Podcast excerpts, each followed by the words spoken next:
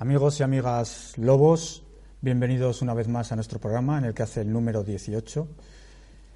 Y digo lobos y lobas porque sabemos, sabemos de ciencia cierta que, nos están viendo, escuchando, sobre todo mujeres, mujeres que ya han demostrado que a veces a los hombres nos ganan en inteligencia y en sabiduría, porque realmente las lectoras, por ejemplo, son mujeres en su gran mayoría. Y digo lobos y lobas también porque sabemos que no somos corderos, no estamos aquí para ser degollados por el poder. Abrimos de nuevo eh, nuestro espacio a la espiritualidad, a la espiritualidad pero desde la luz de la razón. Y por eso tenemos hoy con nosotros a Ana Ballet. Buenas tardes, Ana, bienvenida. Buenas tardes. Ana Ballet, que es masona, así, tal y como lo dice, ¿no? Y para más señas es la presidenta de la Federación Española de la Orden Masónica Mixta Internacional, el Derecho Humano. Ana Valet, desde Zaragoza, ciudad en la que reside, se licenció en Geografía e Historia, sección de Historia, por la Universidad de Zaragoza también. Realizó estudios musicales de piano y guitarra en el Conservatorio de esta ciudad, obteniendo el título de profesora de guitarra. Posteriormente completó su aprendizaje en el Conservatorio Superior de Música de Madrid, bajo la dirección del catedrático y concertista José Luis Rodrigo. En el 83 se incorpora como profesora titular a la Cátedra de Guitarra Clásica del Conservatorio Profesional de Música de Zaragoza y en la actualidad imparte cursos en la Escuela Municipal de Música de esta ciudad. Se inició en la masonería en noviembre de 2004 en la respetable logia Caballeros de la Noche al oriente de Zaragoza, en la que ha ocupado diferentes cargos. Como hemos dicho en la presentación, actualmente, desde hace unos pocos meses, es presidenta de la Federación Española del Derecho Humano. Ana, licenciada en Historia y de repente apareces en el mundo de la música, ¿cómo es eso? No fue de repente, la verdad es que hice las dos carreras a la vez. ¿Las llevabas a la vez? ¿Te tiraba más el tema musical? Sí, me, Porque si te has desarrollado luego profesionalmente. Sí, sí, me tiraba más el tema musical. También la historia, sobre todo el arte, me interesaba muchísimo. Pero pude compaginar, entonces se podían compaginar los dos estudios, hoy sería impensable. En ese momento aún se podía compaginar y yo pues acabé además prácticamente a la vez las dos carreras. Lo que pasa es que tuve la suerte de, entrar pronto en el Conservatorio Profesional de Zaragoza de aquella época, que era municipal, de conseguir plaza y entonces pues, pues ya mi camino pues, se dirigió a, la música, ¿no? profesionalmente hablando. ¿Y por qué la guitarra? Porque la guitarra me gustaba mucho no, no te sabría decir por qué, la había tocado desde pequeña. También toqué piano, también hice cursos de piano, pero me gustaba más la guitarra, me, llegaba más, yo me sentía más cómoda, más afín. Sí. Una pregunta que, que resulta obvia, casi obligada, es cómo y por qué llegaste a la masonería. A la masonería llegué porque me invitaron. A mí me invitaron. Un amigo de, de mi familia, un amigo de mi hermano, me dijo que, que en fin, que, yo pertenezco a la masonería, igual a ti te puede interesar. Entonces yo dije que sí, dije que sí, enseguida se quedó sorprendido. Dije, piénsatelo, igual te lo tienes que pensar. Y dije, no, no, no, me lo tengo que pensar, no. Eh, la masonería yo era absolutamente desconocedora de lo que significaba ser masón, pero sí que es verdad que en mi familia se, se veía con muchísimo respeto, ¿no? Era algo, ah, y además era masón. Decías, ah, pues fíjate. Y, para mí el que me ofrecieran eso fue como una puerta abierta. Dije, se me abre una puerta, no voy a ser yo la que la cierre. Yo entro y a ver qué pasa. ¿Y qué es ser masón hoy en el siglo XXI? Porque antes era otra cosa bastante distinta. Bueno, antes tampoco era otra cosa tan distinta. Antes tampoco era otra cosa tan distinta. En realidad yo creo que podemos marcar dos, dos masonerías que están claramente diferenciadas que es la masonería operativa, y luego lo que sería la masonería especulativa, así se denomina. Luego hay muchísimos matices.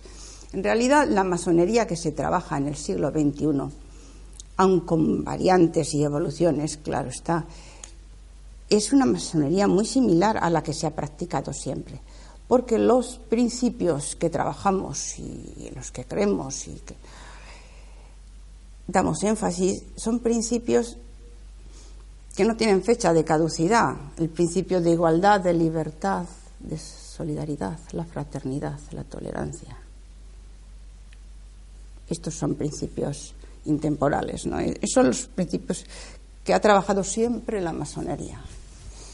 la masonería especulativa, ¿no? a partir del siglo XVIII principalmente, con, desde el momento de la Ilustración y todo eso. Luego, claro, adaptada al momento, a las circunstancias históricas, a las características sociales de las gentes, de los países. Entonces, cuando te refieres a una masonería operativa, ¿te puedes referir a la de los gremios? Me refiero, así, exactamente. La, masonería especulativa tiene una filiación clara de, la masonería gremial, de las antiguas cofradías, de los grandes constructores de catedrales. O sea, que pasamos como en la Constitución de Anderson, ¿es? Sí, sí. La Constitución de Anderson, que pasamos de, de lo que es edificar la catedral a edificar el, yo o el, o el, ser o el universo o la humanidad? Exactamente, pasaría a ser eso, eh, de, una construcción, digamos, física y plástica. Eh, pasaríamos a, a una construcción espiritual, intangible, pero no por el hecho de ser intangible menos real, porque se trataría de construir de trabajar en unos principios sólidos, como puede ser, pues eso, el principio de igualdad, de fraternidad, la libertad. Entonces, eh, se trata de eso, de, a partir de una mejora personal, porque la masonería empieza, el trabajo en masonería empieza por el trabajo personal, el trabajo con uno mismo. Es lo que llamamos pulir la piedra bruta. En nuestra construcción, aun siendo especulativa, seguimos parámetros muy parecidos a los antiguos constructores de catedrales. Todos somos piedras y todos somos necesarios en la construcción. En lo que a simbología se refiere. en cuanto a simbología, exactamente. Eh, sí, la masonería realiza su trabajo a través de un método ritual y simbólico. Esa es nuestra herramienta de trabajo. Entonces, el primer paso sería pulir nuestra piedra bruta, o sea, pulirnos a nosotros mismos, saber analizarnos, saber estudiarnos, saber vernos, e ir limpiando, e ir, quitando todas esas lascas, todo eso que nos sobra para ser mejor gente. Para que nosotros mismos, nuestra piedra, pueda ubicarse en el sitio preciso en la construcción común esa piedra bruta la pulís y otorgáis también unas herramientas simbólicas, ¿no? Por supuesto, nosotros eh, trabajamos las mismas herramientas que trabajaron los antiguos canteros. Un mazo, un cincel. Exactamente, la escuadra, el compás, la plomada, el nivel, la palanca. Todas las herramientas las utilizamos, pero en ellas encontramos un sentido simbólico, o sea, más allá del aparente significado que lo tiene y tiene su, su, uso, que también lo empleamos, vamos más allá, más allá. Perteneces a, a la Federación del Derecho Humano. Sí. El derecho humano difiere de otras, de otras masonerías sí. y se puede asimilar, se podría asimilar una ética humanista, un humanismo secular, sí. laico, Sí, exactamente. El derecho humano, la orden masónica mixta, le droit humain, en España el derecho humano, tiene como característica que pertenece a la masonería liberal y adogmática. Entonces, y, dentro de, de, esa definición de masonería liberal y adogmática, tendría tres características que lo diferencian de otras obediencias. Una de ellas es que fue la primera orden mixta. La primera orden mixta. Ahora sí que es verdad que la participación de la mujer en masonería está mucho más normalizada. Hay mujeres en masonerías, en logias solo femeninas. También hay otras obediencias mixtas, pero que también tienen solo de hombres. Pero la primera obediencia en el mundo, y esto fue en 1892-93, que se hizo ya en sí mixta fue el derecho humano. Otra característica que tiene el derecho humano es la internacionalidad. Está en 62 países. Ahora esto puede parecer normal, aunque no haya obediencias que estén en tantos países, pero en su momento, en el momento de su creación, que era a principios del siglo XX, como, como obediencia, cuando se hizo posteriormente, esto era algo revolucionario, porque las masonerías se, se, ceñían a, por ejemplo, la, masonería inglesa, la francesa, podía extenderse un poquito, pero no para nada con la visión que tuvo, que tuvieron, vamos, los, el fundador del derecho humano, George Martin, que de él fue la idea de, de que se extendiera más allá. ¿Y la primera mujer? La primera mujer iniciada y la fundadora fue Marie Derez. Lo que pasa es que Marie Derez llegó, fue la primera, en primer lugar, fue la primera mujer iniciada en el mundo, de una manera formal y seria y consecuente. Hubo algún otro caso un poco anecdótico, pero que no, que no merece mucho la pena ni siquiera mentarlo. Ella fue la primera mujer iniciada en una logia de hombres, los librepensadores de Peck, en 1882 iniciada plenamente, ¿eh? con todo el ceremonial que hacían para los hombres masones. Lo que pasa es que se creó tal controversia, tanta problemática, que estuvo 11 años en silencio. Los masones llamamos en silencio cuando un masón no puede trabajar, se retira a su casa y por los motivos que sea, o porque sea descansar, o por motivos que sea, eso se llama estar en silencio. Ella estuvo en silencio hasta que con George Martin, 11 años después, se juntaron, se inició a 16 o 17 mujeres, se añadió George Martin y, en ese momento se creó la primera logia, la gran logia escocesa. Además, del derecho humano, así se llamaba. María da, eh, da, nombre a vuestra fundación, ¿no? Sí, sí. tenéis una fundación Hay una fundación, sí, sí, que se llama María de Res. María de era una mujer muy interesante. Era una mujer muy culta, daba conferencias, trabajó mucho por la emancipación de la mujer y de los niños. Y entonces, en, nuestra federación hay una fundación que se llama la Fundación Marie de que, que edita libros sobre masonería. Entonces tenemos libros tanto de nuestros trabajos en sí como podía ser este de Eva en la humanidad, que, que son los discursos de Marie de y su vida, y lo mismo que Marie de la fuerza de la palabra.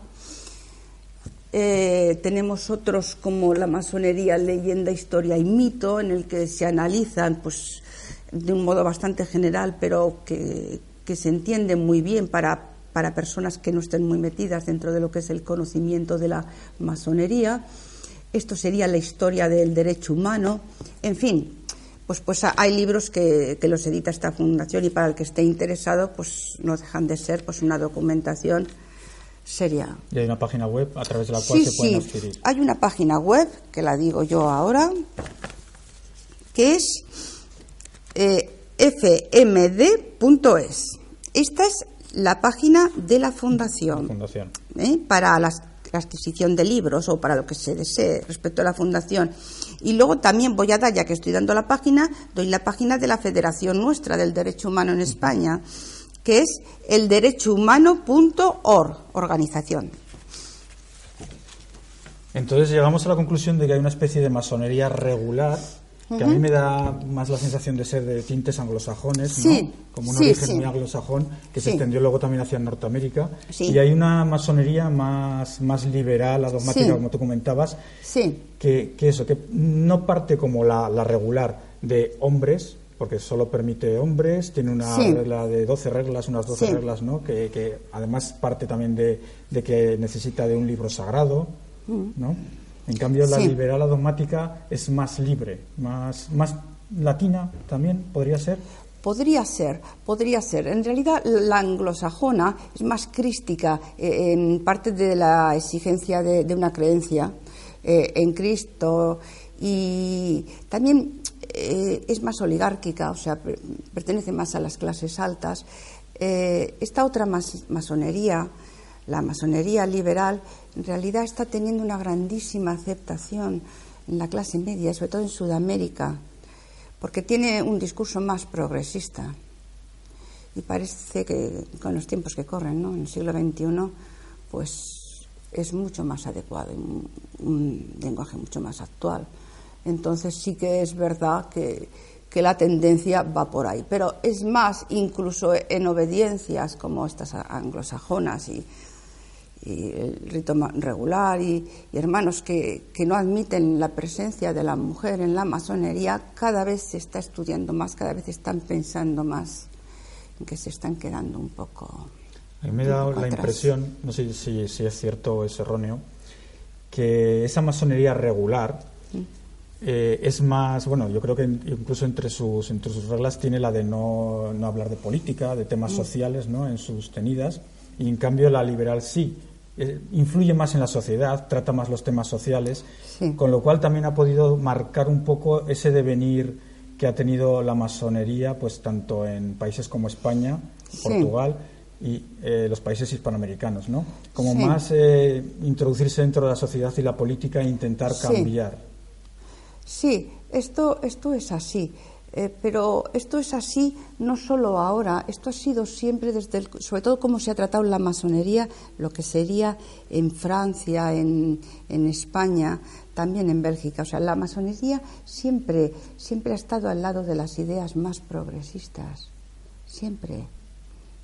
Por eso a veces los poderes más absolutos han sido tan contrarios y las dictaduras. Te iba a comentar eso precisamente, el absolutismo ya con Fernando VII ya, ya era un ataque continuo a la masonería y bueno, no hablemos del franquismo. Sí, claro. Ayer, pues documentándome, leía pues, pues eso, cómo arrasó totalmente en Zaragoza, las logias existentes en Zaragoza, cómo tuvieron que huir los que pudieron. Los que pudieron. Pero eso ya antes de incluso de, prácticamente al iniciarse la guerra, ¿no?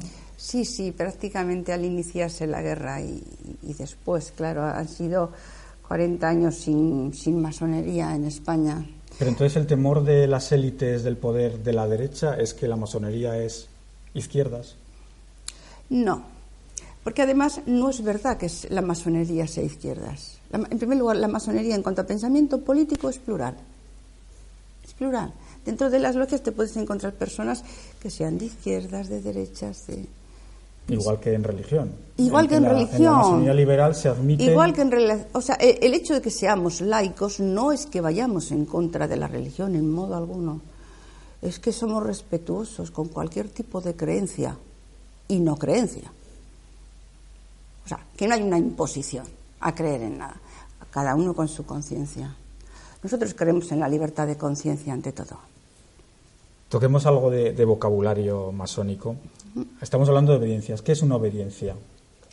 Una obediencia eh, sería algo así como un conjunto de logias que forman una especie de organización con un rito, que es la manera como celebran sus ceremonias, con unos reglamentos, con una constitución. Eso formaría lo que es una obediencia. ¿Y las logias entonces? Las logias forman parte de esa obediencia.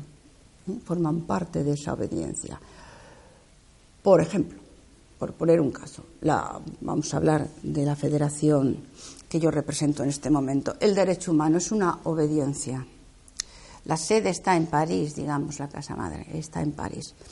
¿Mm? Hay 62 países. Entonces, en cada país habría lo que se llama una federación, si hay un número suficiente de logias para formarla. ¿Mm? Después vendría una jurisdicción, si hay menos. Y lo primero que se hace cuando, cuando se empieza por primera vez en un país serían lo que se llaman logias pioneras. O quizá tenía que haber empezado al revés. Hablar de que primero la logia pionera, luego sería jurisdicción, luego sería federación. En España hay una federación. Cuando hablas de una logia pionera, ¿de cuántas personas estamos hablando? Una, bueno, una logia pionera es una logia. Y personas que puede haber en una logia es desde siete hasta 15, 20, 30, 40, 50. En Francia puede haber mucho más numerosas. ¿Mm? Como mínimo siete. ¿Cómo se entra en una logia? ¿Cómo se entra en una logia? Bueno, para entrar en una logia o para entrar a ser masón, porque supongo que eso es lo que me estás preguntando. Lo primero, hay que querer ser masón. Tener firme voluntad de que uno quiere ser masón. Con todas las dudas que conlleva, porque certeza total no se va a tener nunca. Pero bueno, uno tiene esa voluntad. En masonería se exigen de entrada dos requisitos. Pero esto desde que comenzó, ¿eh? o sea, dos requisitos. Es ser libre y ser persona de bien. Con todas las connotaciones que queramos. Ser libre de pensamiento, de acción. Todo adaptado a los tiempos que nos. Claro. Hace 200 años ser una persona de buenas costumbres, que lo llamaban así, es no robar y no matar. Ahora podemos ser mucho más sutiles. Pero esas serían, digamos, las dos. O sea, son dos condiciones bastante fáciles de cumplir. ¿Sigo el proceso? Por si alguien está interesado. Bien. El siguiente proceso. Bueno, se escribe una carta, una solicitud, pues yo deseo entrar y se pasa por una serie de entrevistas. Unas entrevistas en la, la persona se le pregunta pues sobre su pensamiento, su vida, sus opiniones, las razones por las que quiere entrar en masonería y ya está, y poco más, y, y poco más. Un poquito más, eso entra dentro un poco del secreto y no se puede decir el secreto que hoy día tampoco es tanto secreto porque te metes en las redes y, te y hay bibliografía y de todo, todo se sabe. Porque realmente tampoco hay tal secreto masónico. Hay una serie de. Dicen no que hay dos secretos masónicos. Uno es la propia vivencia personal, ¿no? Claro. Y el otro secreto masónico es pues los pequeños secretos de los toques, de las palabras, Exacto. etcétera, ¿no? Los, lo que se dice, el secreto masónico, que es cierto, es cierto, ¿eh? es, es cierto que existe. Pero claro, es cierto que existe porque la masonería es una sociedad iniciática. Entonces, toda sociedad iniciática, toda ceremonia iniciática tiene un secreto detrás. Y más que secreta, decís discreta.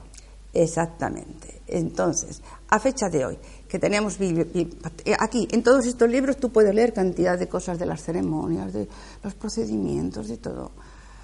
El secreto no es tal como, como se entiende. Para realmente, para conocer, por mucho que leas, por mucho que preguntes, solamente se conoce la masonería desde dentro, porque no es lo mismo leer una ceremonia en un libro a vivirla personalmente. Ese es el secreto que existe ahora en la masonería, la, vivencia personal. Y además la vivencia es personal, diferente para todos, de la misma manera que el significado del símbolo también es personal. Para ti puede ser esto, para mí puede ser esto y esto otro más, y para otro puede ser algo más. Supongamos que, una persona ya ha hecho esa solicitud, ha pasado una serie de entrevistas y es admitido. Es admitido.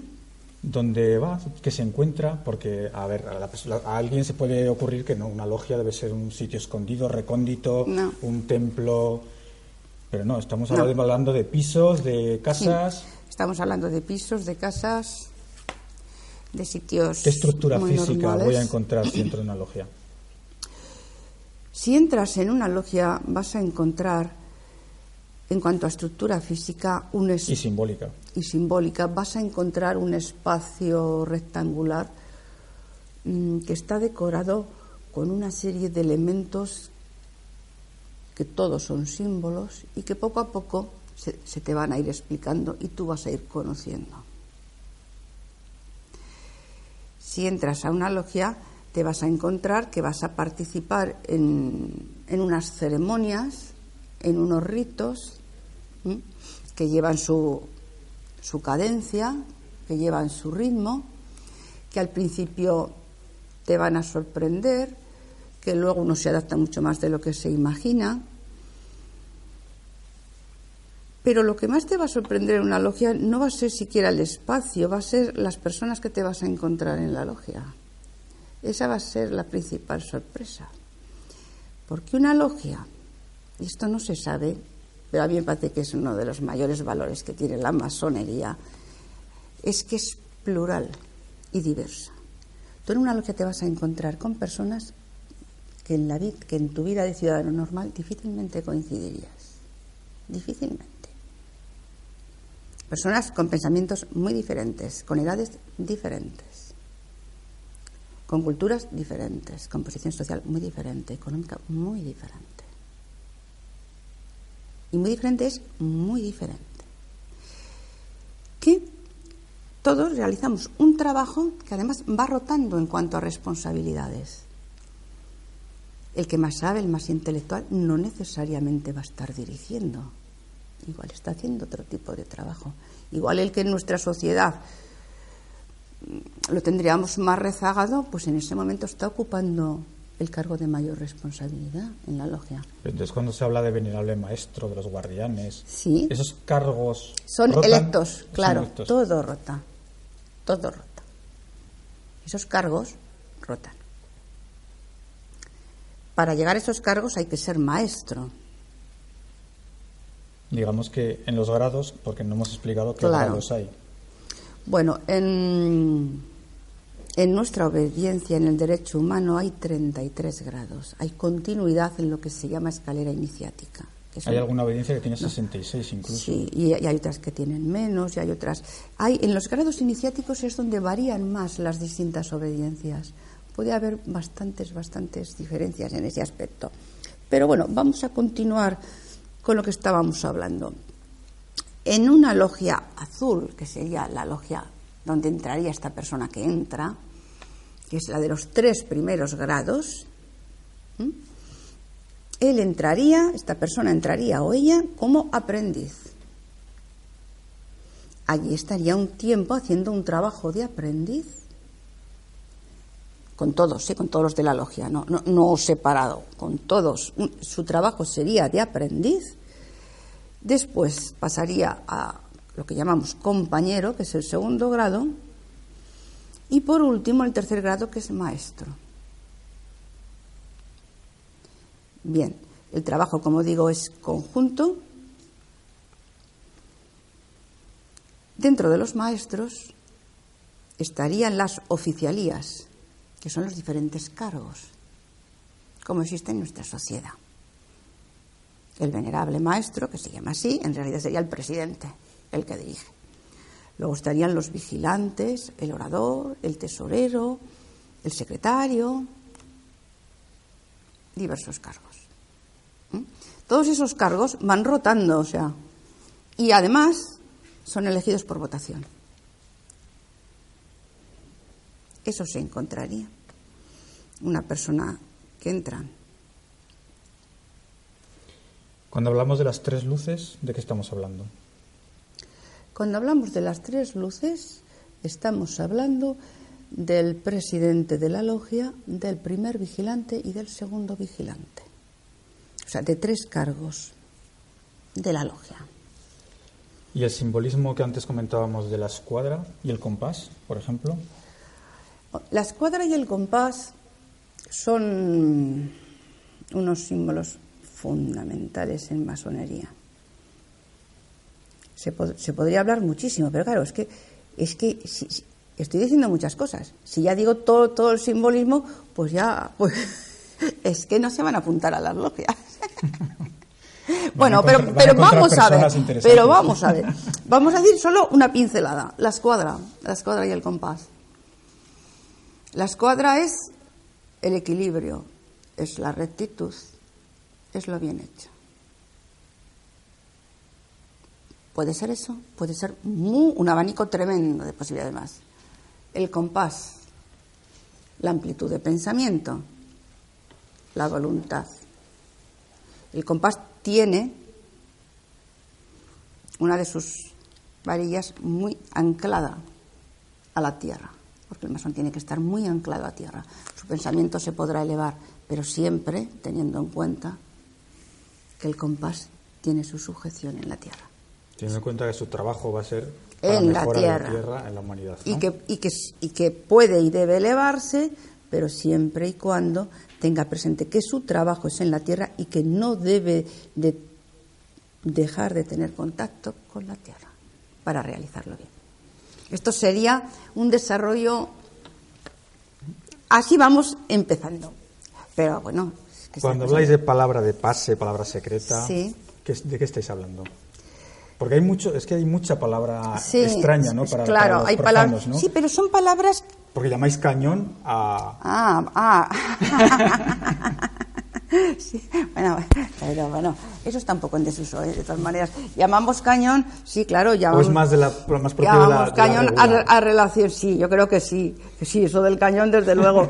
pero vamos, eh, ¿qué me habías preguntado antes? Eh, sobre las palabras de pase. Ah, palabras de paz y, Sí. y palabras de sí, sí, bueno, eh, eh, a ver, eh, esto viene, eh, las palabras vienen, tienen un, un antiguo significado eh, cuando había que proteger la logia.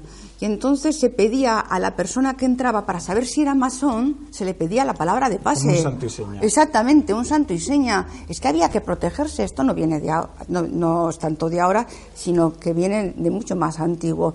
Se tenían que proteger también en la masonería operativa porque ellos guardaban muy celosos sus secretos en sus logias, que tenían logias. Los constructores de catedrales no son como las de ahora. Sus logias eran casetas donde descansaban y donde instruían. Pero entre ellos también eh, viajaban de un sitio a otro y para reconocerse también tenían sus palabras de pase. Cuidado, no sea que se nos vaya a colar alguien que no interesa. Tenemos, tenemos. Bueno, en primer lugar, ahora tenemos esa forma de reconocernos, pero en realidad como nos, conocemos, pues no necesitamos decirnos eso, pero, pero existe, Pero esa mitología del saludo masón especial, sí. Eso existe, claro, hay un saludo, hay, hay una serie de cosas por, por las cuales nos reconocemos. Claro, esto, esto se usa más, por ejemplo, si sales fuera, o si, por ejemplo, si por ejemplo te parece, tienes la sensación que alguien es masón, pero tú no lo sabes. voy a ver si lo... ¿Y cómo puedes tener esa sensación? ¿En qué lo puedes reconocer? Tiene unos comportamientos por cómo habla, Por cómo habla, por alguna cosa que dice. Es fácil, no, no es tan difícil, no es tan difícil. Mm, de la misma manera, vamos a ver, el significado profundo de la masonería está mucho más presente de lo que pensamos. De la misma manera que está mucho más presente todos los símbolos. Vas por las iglesias, vas por las calles, están llenas de símbolos masónicos. Otra cosa es que lo sepamos ver o no. Están llenas. Pero lo cual no quiere decir que, haya una conspiración masónica detrás para dirigir el mundo, ¿no? ah, ah si la hay, yo nunca la he conocido. No, no, no, no. Vamos a ver. No, no, esto no es así, esto no es así. Yo ya te he dicho, en las logias estamos gente muy sencilla, muy normal, de todas las profesiones las personas que estamos en la logia, los hermanos y las hermanas, somos ciudadanos que estamos sufriendo la crisis que nos toca a todos.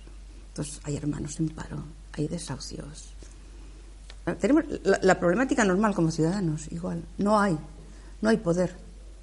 Nuestras logias son muy sencillas. Yo creo que las personas que entran a nuestra logia se quedan sorprendidos. Puede haber alguna logia más antigua que por algún legado de alguien o sea más especial, más... Pero son muy sencillas, ¿eh? Entonces cuando hablamos de personajes, porque ya no digo personas, sino personajes como Mario Conde, que decían que era grado 4, ¿no? de Mario Conde se, se, dijo que era... Mm, vamos a ver, sí. O dicen. Sí, dicen, dicen, sí, dicen. Pero, bueno, Yo creo que incluso se dijo de Zapatero también. Sí, sí. o se dice de Obama, que es de, De Mario Conde, sí. La verdad es que, bueno, hay una cosa que también, en primer lugar, Mario Conde no perteneció nunca al derecho humano.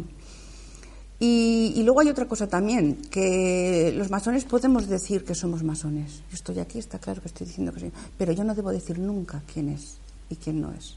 Entonces, aunque yo supiera algo, no, no debería decirlo. ¿No teméis correr algún riesgo cuando decís que sois masones? no solo un riesgo físico que en cualquier momento puede llegar, como ocurrió también repentinamente eso, cuando llegó la guerra civil, ¿no? sino un riesgo de exclusión, un riesgo de más en una sociedad a lo mejor como la española tan nacional católica. Yo creo que afortunadamente cada vez menos. Afortunadamente cada vez menos. Nosotros la verdad es que deseamos y buscamos, por eso estoy aquí, por eso cada vez estamos mm, saliendo más. Queremos que, se vea la masonería como algo natural, como algo natural. Sí que hay represalias y sigue habiendo. A nivel laboral, sobre todo, hay, hay, hay hermanos que, y hermanas que prefieren estar más en, en silencio porque en su trabajo podría tener represalias. Eso sí que sigue existiendo. Pero no como antes, ni mucho menos. es que antes, bueno, es que antes, es que... Era la vida. Es que en, la tapia de Torrero mm. se quedaron un montón fusilados, que eran y que no eran. Porque también a los que decían que eran masones también los fusilaban, aunque no fueran. El tema del nombre masónico, ese nombre simbólico que, os otorgáis o os otorgan. De, se decía Ramón y Cajal, la logia Caballeros de la Noche, que se llamaba sí. ¿no? Mm. O Fermín y Galán, capitán, hermano Vigor. Mm. Bueno, hay. Mm, esto se, se daba mucho. Se da más en otras obediencias. En la nuestra, aunque hay hermanos que tienen nombre simbólico, está menos contemplado. La razón de ser del nombre simbólico era para proteger. También. Volvemos era, era para proteger. claro, porque nosotros tenemos actas, tenemos documentación, tenemos libros que figura toda la historia de la masonería. Claro, en según qué momentos tú pones tu nombre, tus apellidos y te permites que si pones un nombre simbólico. Ese, esa era la razón de ser del nombre simbólico. Ahora que ya ese miedo se ha perdido, casi en la totalidad. Cuando se elige tener un nombre simbólico es por algo, por una afinidad, por un, algo, no sé, una cosa romántica, ¿no? Por que te sientes identificado por una persona o por... Pero vamos, pero la razón de ser del nombre simbólico era la protección. Había que proteger. Tú que eres una persona que vienes del mundo de, pues, de la música, del mundo de la cultura, hay algo que creo que está muy olvidado, que es la cultura masónica, ¿no? O sea, mm. olvidándonos de lo que es la masonería, la cultura masónica, la música masónica, hablamos de Mozart, ¿no? Sí, sí, sí que está... Bueno, en realidad no está olvidada, yo creo que está desconocida, y como todo lo de la masonería. Eh, música masónica hay mucha y muy buena. Hay mucha y muy buena. No solo Mozart que, es, digamos, el más conocido, es que, es que además sucede una cosa, se produce en un momento dado, en una zona muy determinada, un acontecimiento que además es para mí prodigioso, y es el clasicismo vienes, con Haydn, Mozart y Beethoven. Los tres masones. ¿Mm? Los tres. A ver, Mozart Haydn está comprobado. Eh, Beethoven no hay documentación escrita de que perteneciera, pero en sus obras y, en su ópera. Y el final de su novena sinfonía, que es un himno masónico, o sea, total. O sea, que si no era masón, pues vamos, o sea. Yo pienso que sí. Eh, Sibelius. dentro de la música masónica es muy interesante, además. Bueno, eh, la música masónica, aparte de que en las logias se, tocaba música, la, la música en el momento, digamos, que se forma la masonería especulativa a finales del, del 18, que es cuando ya estaba ya más desarrollada, ¿no? Al principio, al final sería a finales del 18. Pues entonces los músicos estaban muy considerados, estaban en los grandes salones. La música en el 18, más que un arte, se consideraba una ciencia.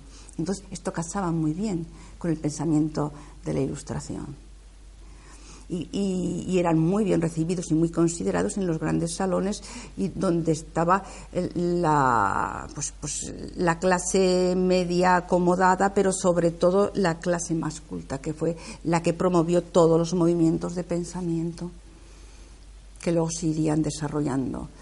La música masónica es muy importante. Hay varios tipos de música masónica.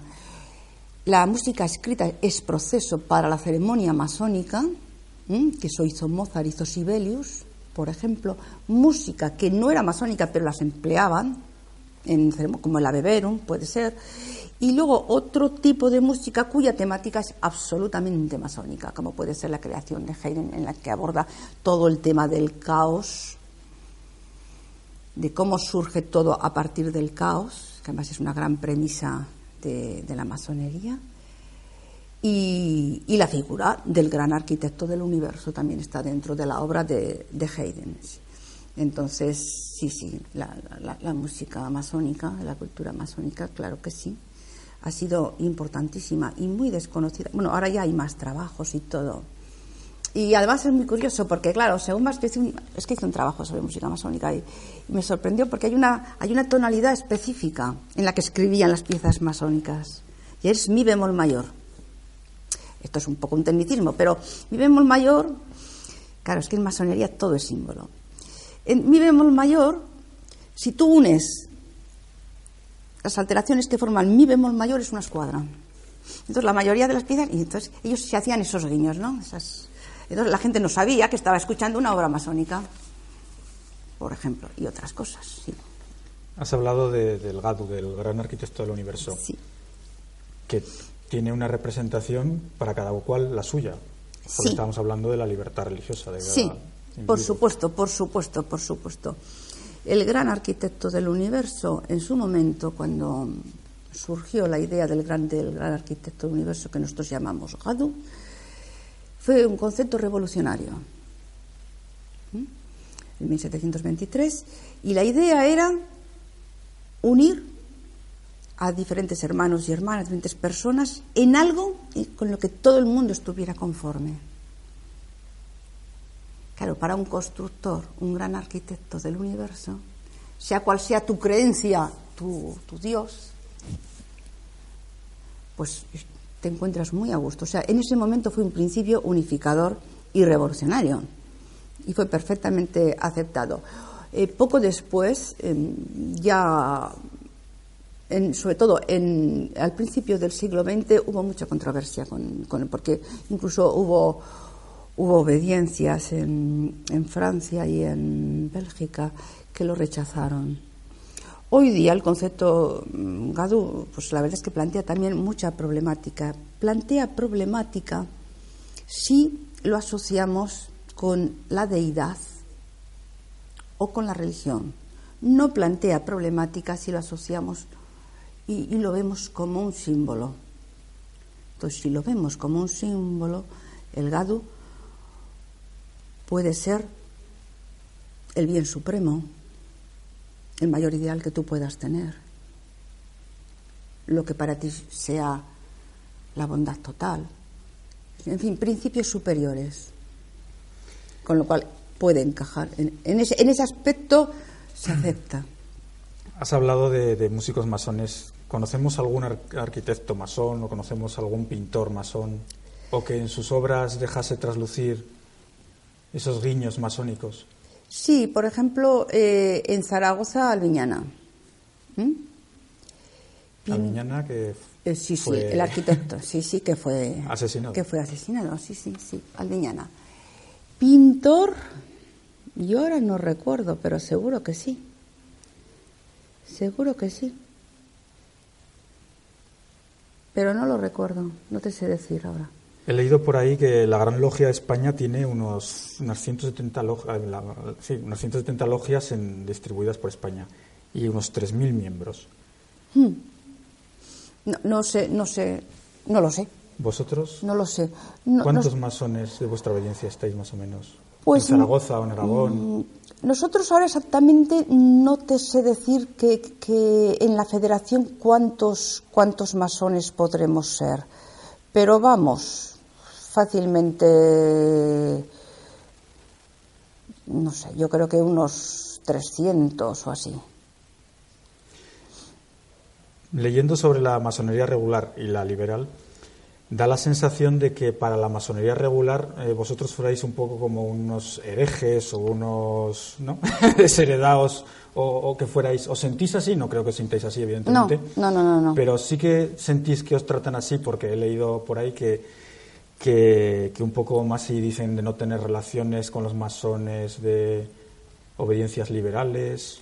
No, no, no, no, no no reconocerlos. No nos sentimos así y de hecho ellos tampoco nos deben de sentir así porque me han pedido que dé una conferencia en su principal centro en Madrid. Ese cambio que comentaban claro, claro, entonces, Sí, sí, yo pienso que sí.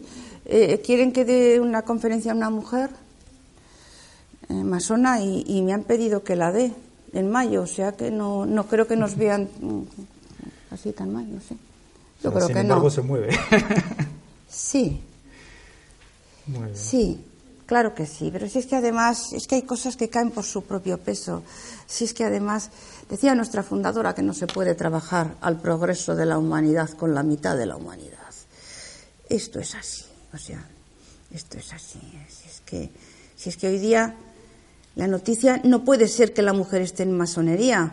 La, noticia debería ser que no pudiera estar, o sea, que es que, que es que es al contrario. Hoy, hoy, es inconcebible decir que la mujer, fíjate, pues la mujer está en la universidad, pues bueno, pues... ¿Los masones estáis en la sociedad trabajando por esa humanidad de alguna manera? Sí. ¿Tú en tu puesto de trabajo trabajas por la humanidad de alguna forma en especial?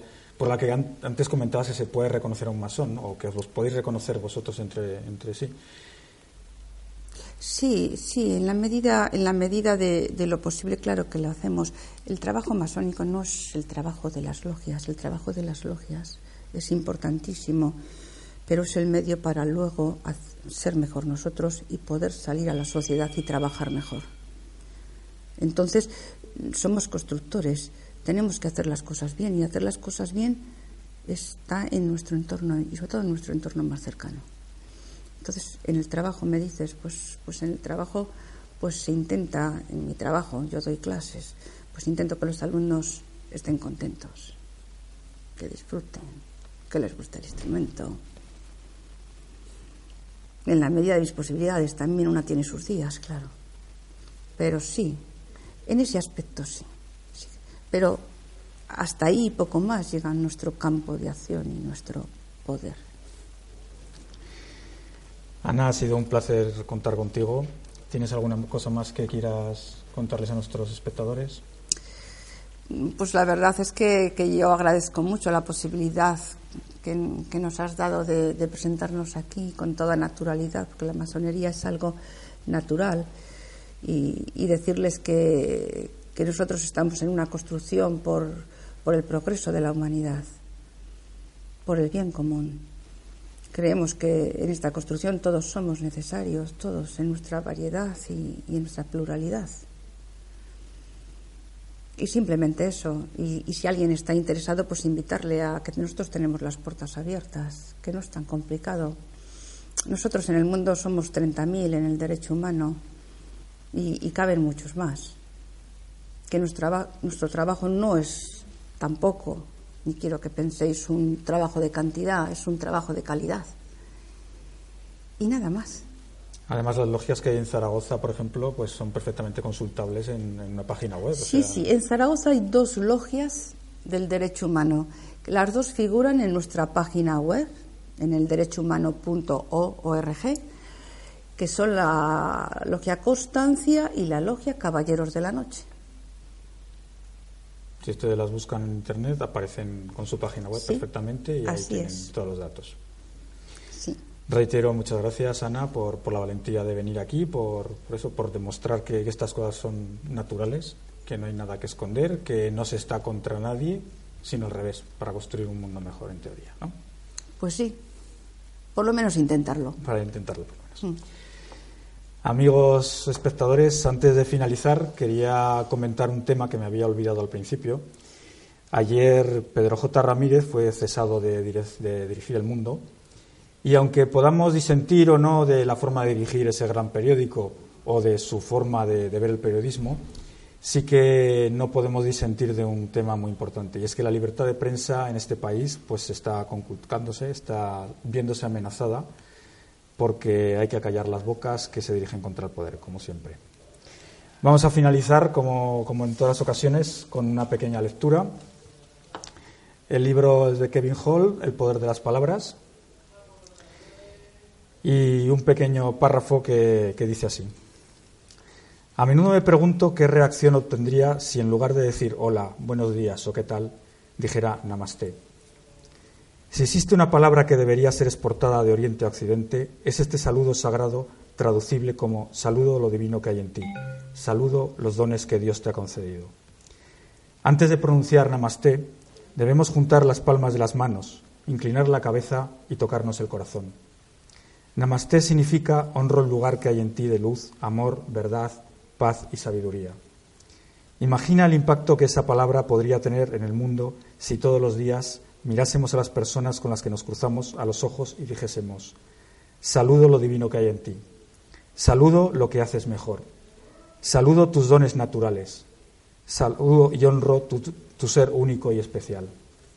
Muchas gracias, queridos amigos, lobos y lobas, seguid siendo rebeldes.